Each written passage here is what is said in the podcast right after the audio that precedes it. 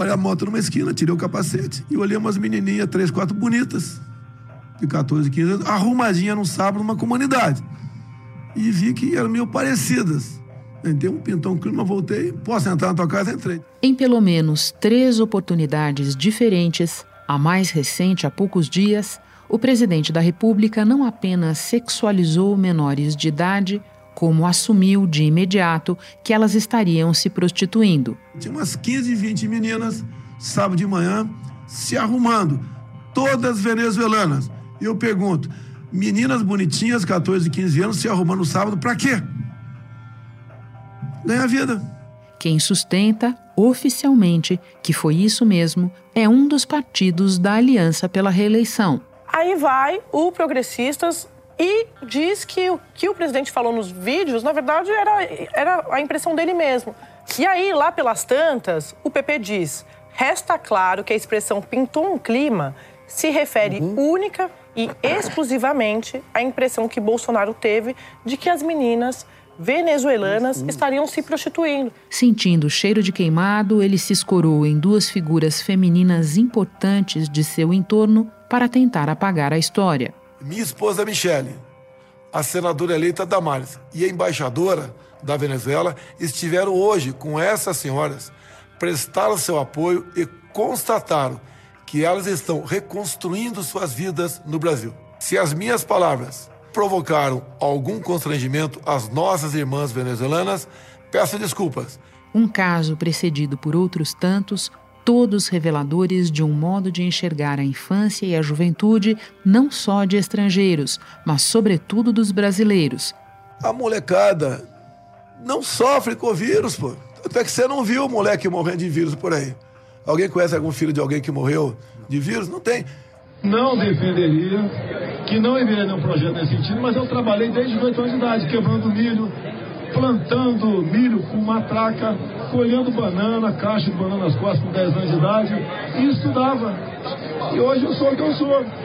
Isso não é demagogia, isso é verdade. Auxiliares, inclusive os encarregados das áreas mais essenciais, falam a mesma língua.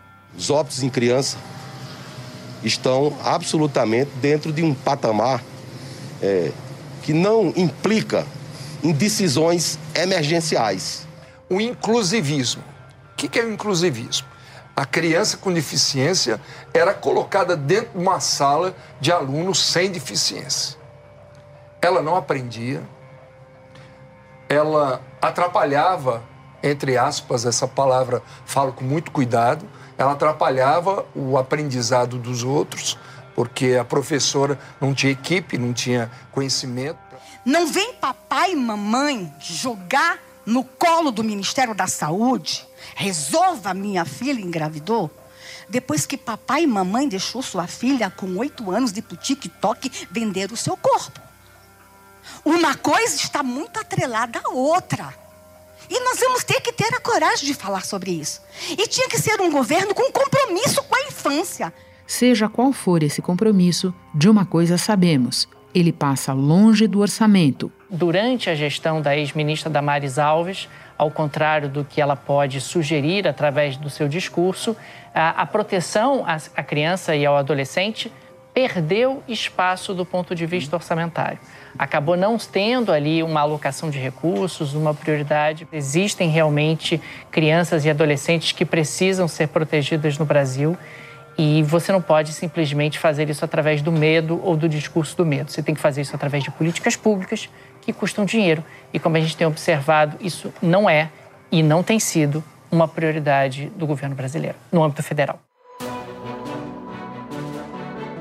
Da redação do G1, eu sou Renata Loprete e o assunto hoje é o que de fato está acontecendo com crianças e adolescentes no Brasil, enquanto Bolsonaro e Damares mentem e fazem campanha.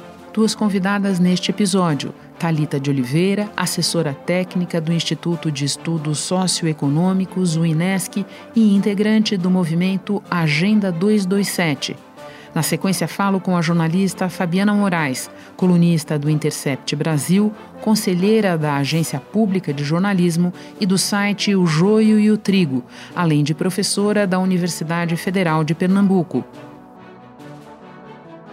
quarta-feira, 19 de outubro. Thalita, um levantamento do INESC, publicado pelo Jornal Valor Econômico, mostra a redução drástica não apenas do volume de recursos para programas voltados a crianças e adolescentes ao longo do governo Bolsonaro, mas também da quantidade de ações. Você pode começar descrevendo esse quadro para nós? Sim, o orçamento para criança e adolescente, né, é muito complexo, porque abrange várias áreas. A gente não tem hoje uma forma de analisar todo o recurso que vai especificamente para a criança e adolescente que não esteja direcionado lá no orçamento. Então, o INESC, a gente analisa as ações específicas para criança e adolescente. Então, dentro dessa subfunção do orçamento, que é a subfunção assistência à criança e adolescente, a gente conseguia analisar várias ações. Em 2012, ele tinha 30 ações, então, ações de apoio a conselhos, enfrentamento ao trabalho infantil, primeira infância, enfrentamento à violência. E em 2017, a partir de 2015, 2017, essas ações vão diminuindo. Hoje nós temos 3 ações que têm recurso autorizado dentro dessa subfunção, que são ações para o socioeducativo, ações para do Fundo dos Direitos da Criança e Adolescente, né, que é uma ação mais geral, mais ampla, a gente não consegue analisar quais são os gastos específicos, e o Criança Feliz, que o Criança Feliz, nesse momento, toma mais de 90% dessa subfunção assistência à criança e adolescente. Então, de fato, teve uma diminuição dessas ações no decorrer do tempo, e essa subfunção, por exemplo, em termos orçamentários, teve uma queda de 33,6% em 2021, comparando com 2012. Só esclarecendo, o Criança Feliz é um programa de assistência médica e psicológica para crianças carentes de 0 a 6 anos. Thalita, deixa eu entender melhor o que aconteceu especificamente com a verba para enfrentamento do trabalho infantil e para combate à violência sexual. Trabalho infantil, desde 2016, acho que é até bom a gente também pontuar algumas outras coisas, né, antes disso. A partir de 2016, essa queda, que vem acontecendo desde 2012, mas em 2016 ela começa a ficar mais abrupta, em 2017, na verdade, né, depois da aprovação da Emenda Constitucional 93, que os gastos com criança e adolescente, a maior parte é discricionária e não de gasto obrigatório. Então, está afetando muito a emenda, tem afetado muito os gastos com criança e adolescente. E aí, em 2016, para enfrentamento do trabalho infantil, por exemplo, a gente teve uma execução de 114 milhões e em 2021 essa execução foi de 348 mil. E esse recurso que a gente executou em 2021, ele equivaleu aí a 19 centavos por criança que está nessa situação hoje, que pelas últimas pesquisas está em pelo menos 1,8 milhão de crianças em situação de trabalho infantil. Quando a gente olha de 2019 para cá, portanto, neste governo, a gente sente a queda, uma queda mais acentuada. Qual é o movimento? A queda de 2019, né, comparando o governo Bolsonaro de 2019 para cá, ela não é mais acentuada, mas também é uma queda grande. Então, a gente teve aí foram 6,7 milhões gastos em 2019 com o combate ao trabalho infantil, e foi executado em 2021 322 mil. Né? Então, tem uma queda também, uma diferença aí de 20 vezes de 2019 para 2021 com esse gasto. Por exemplo, a educação infantil, as responsabilidades são dos municípios, mas os municípios não dão conta sozinhos de executar toda a política, construir creches, manutenção das creches, por exemplo, sem esse apoio do governo federal. E aí, para a educação infantil, de 2016 para cá, teve uma queda de 93%, né? Então a gente tinha até 2016 gastos no nível de bilhões de reais, que, por exemplo, em 2016 foi 1,5 bilhão, e em 2021, 105 milhões. A ação relacionada à melhoria da infraestrutura das escolas, que tanto a educação infantil como essa ação são financiadas pelo Fundo Nacional de Desenvolvimento da Educação, que é financiada pelo Salário da Educação, principalmente, também teve uma queda de 2019 para 2021. Então, em 2019, a gente que foi uma diferença de 18%. E ainda, além de tudo, eu estou pensando, Thalita, cabe uma reflexão. Com tanto gasto obrigatório, você está nos dizendo que a maior parte do gasto com crianças e adolescentes não é obrigatório. Agora, você nos falou de ações de assistência, do enfrentamento ao trabalho infantil, e quando a gente olha um outro levantamento de vocês, vê que o gasto federal com educação também caiu para patamares historicamente baixos neste governo. Ou seja, não são só políticas para enfrentar vulnerabilidades, é também asfixia de recursos para o maior instrumento de desenvolvimento dessas crianças que pode haver, que é a educação. Você diria que essa desidratação, essa asfixia, perpassa várias áreas do governo? Sim, perpassa várias áreas, não só educação. Os valores dos repasses federais para as escolas somam 3 bilhões e 900 milhões de reais em 2022. E desde 2017, o valor enviado para cada aluno não é reajustado. A diretriz do orçamento de 2023, aprovada pelo Congresso, autorizava a correção desse valor pela inflação acumulada desde a última atualização. O aumento seria de 34%, o equivalente a 1 bilhão e 300 milhões de reais a mais para o ano que vem. O presidente Jair Bolsonaro vetou o reajuste. Afirmou que a medida contraria o interesse público. É muito importante dizer do enfrentamento às violências contra criança e adolescente, que a gente tinha ali recursos para esse enfrentamento até 2018. Até 2016, tinha uma rubrica específica, inclusive, para enfrentamento da violência sexual. E essa rubrica específica some do orçamento em 2017. A gente tem recurso para as violências gerais até 2018.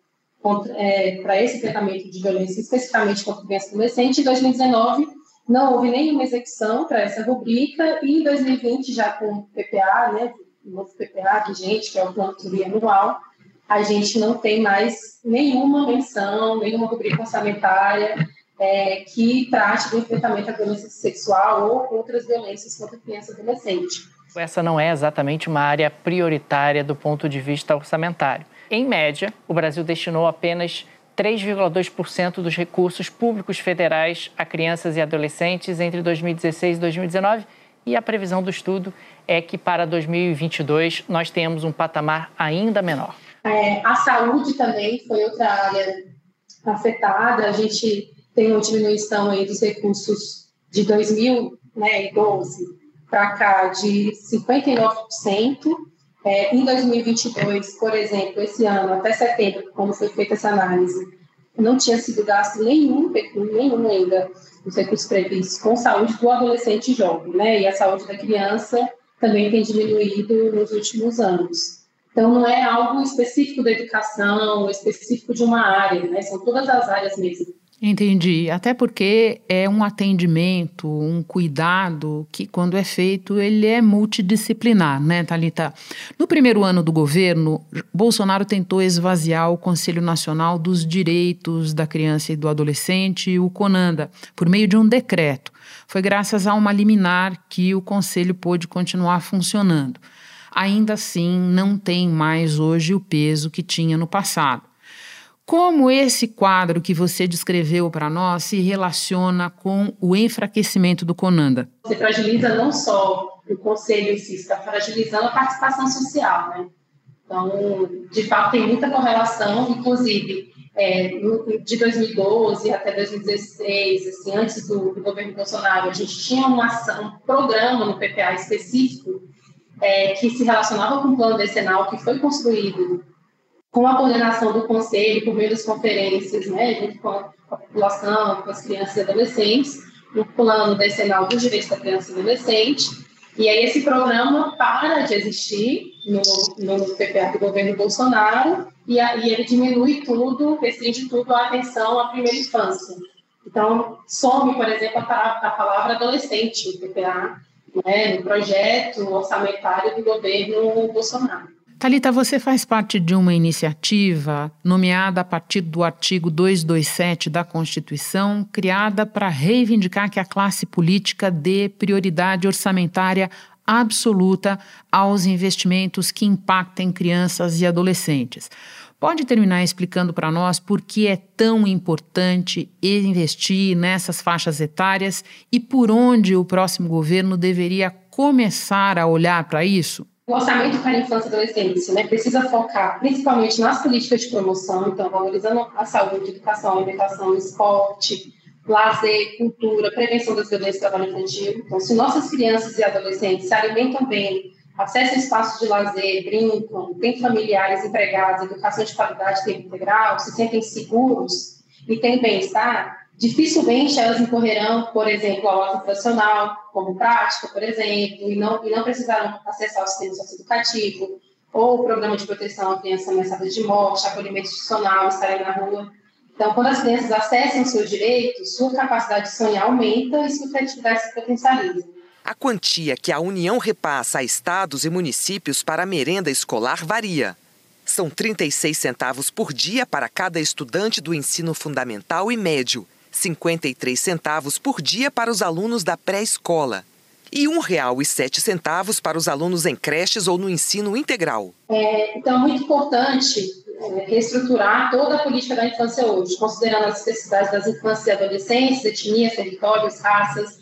Né? Então, a gente tem que retomar o plano decenal, avaliar e reelaborar a partir daí. Né? Então, fortalecer os mecanismos de participação, como o Conanda, fortalecer, restabelecer a política de segurança alimentar, porque a gente tem grande parte das pessoas que estão com fome hoje, são de crianças e adolescentes, e retomar os recursos da educação nos moldes, pelo menos, ali, de 2012, né? Thalita, foi um prazer te receber no assunto. Muito obrigada pela participação. Bom trabalho aí. Obrigada, Renata.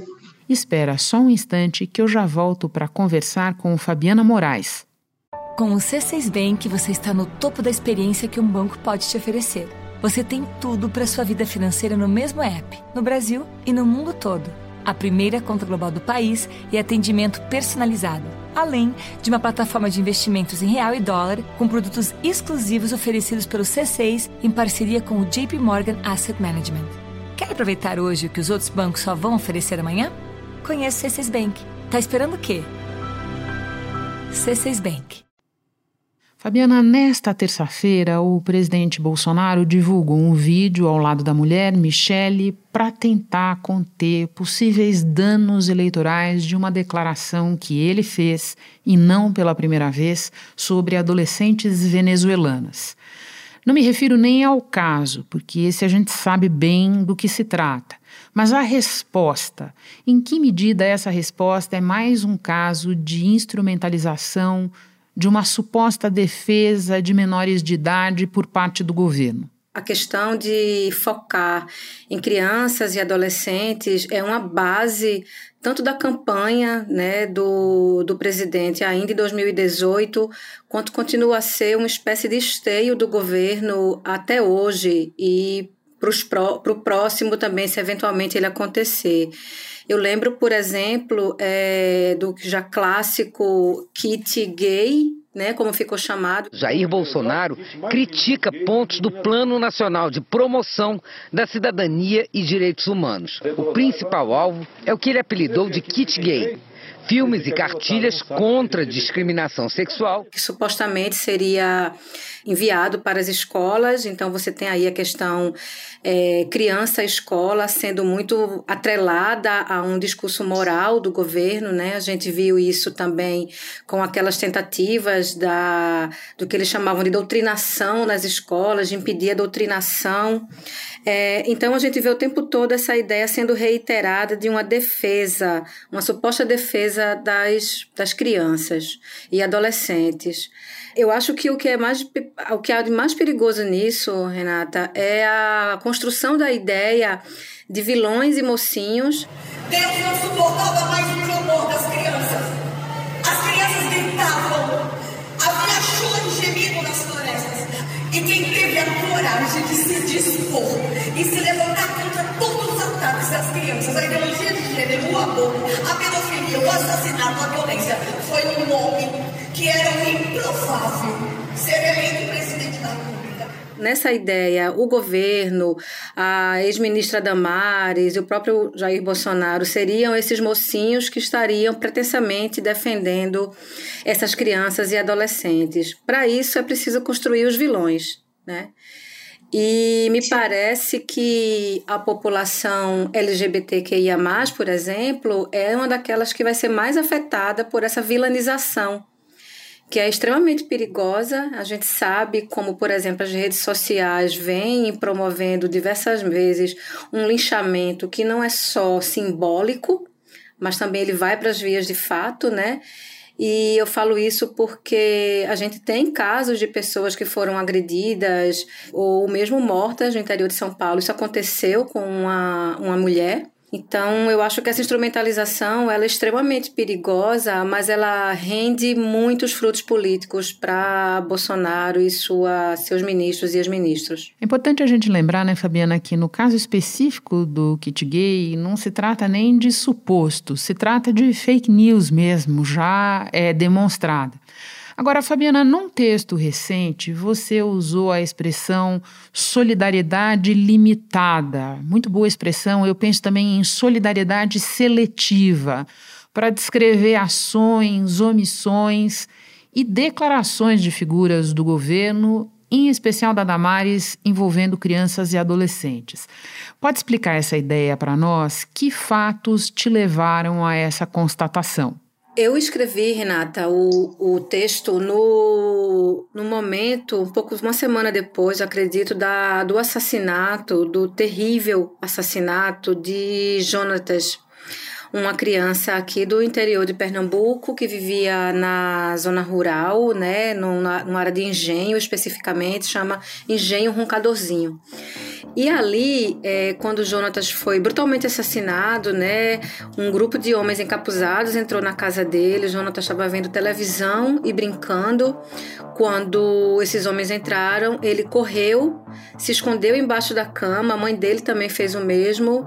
E apesar da mãe dele, que é uma mulher cristã, para que se sublime, né, essa questão religiosa que é tão cara a esse discurso tantas vezes hipócrita do governo Bolsonaro, ela pediu, pelo amor de Deus, que não atirassem no filho dela, e eles atiraram e mataram Jonatas.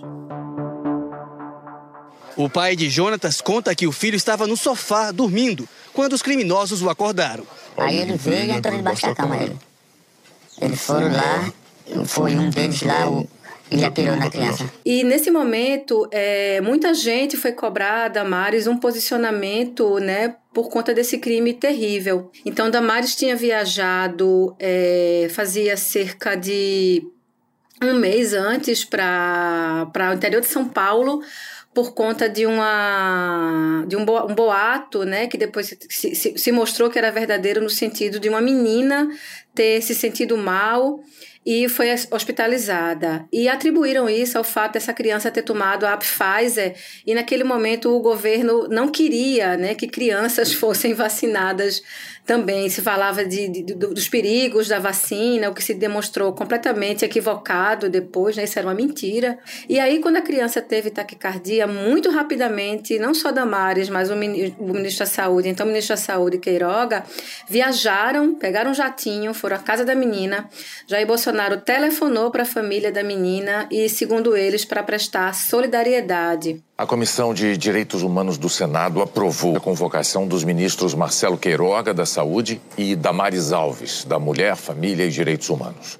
Os dois terão que dar explicações sobre ações antivacina do governo. Mesmo depois, o médico, a equipe médica inteira falou que ela tinha uma doença congênita, ela tinha uma síndrome que provocava essa taquicardia, não havia nenhuma relação com a vacina, mas a história foi mantida. Isso rendeu muitos frutos políticos, obviamente, para aquela campanha antivacina do governo federal.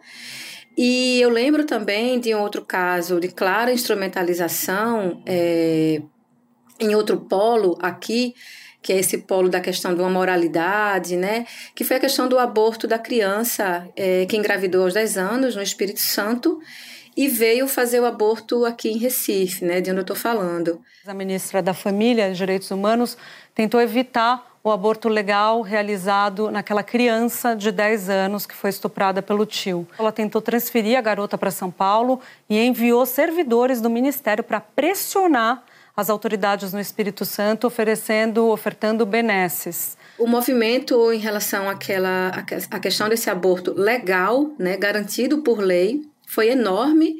Mas antes mesmo daquele circo ser formado aqui na frente do hospital, Damares enviou equipe para intervir na decisão familiar e legal, volto a dizer, dessa família. Então, o que a gente pode falar é que eles escolhem aquelas crianças que vão trazer rendimentos políticos claros, né? E conseguem, de certa maneira, sublinhar o discurso do governo federal, o discurso antivacina, o discurso antiaborto, né? Mesmo do aborto legalizado. Fabiana, por estes dias, a advogada Luciana Temer, que é presidente do Instituto Liberta, que trabalha no combate à violência sexual contra crianças e adolescentes, gravou um vídeo para explicar como falsas denúncias de Damares sobre crimes que teriam sido cometidos na Ilha do Marajó, no Pará, desviam o foco da conversa da verdadeira raiz e das características da exploração sexual de crianças no Brasil.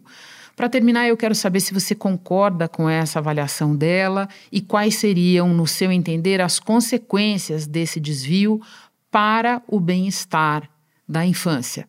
Concordo bastante, Renata. É a violência cotidiana e intrafamiliar. Vamos lá, não canso de repetir. Mais de 4 meninas de menos de 13 anos estupradas por hora no país. Por quem? Por traficantes do Marajó? Não.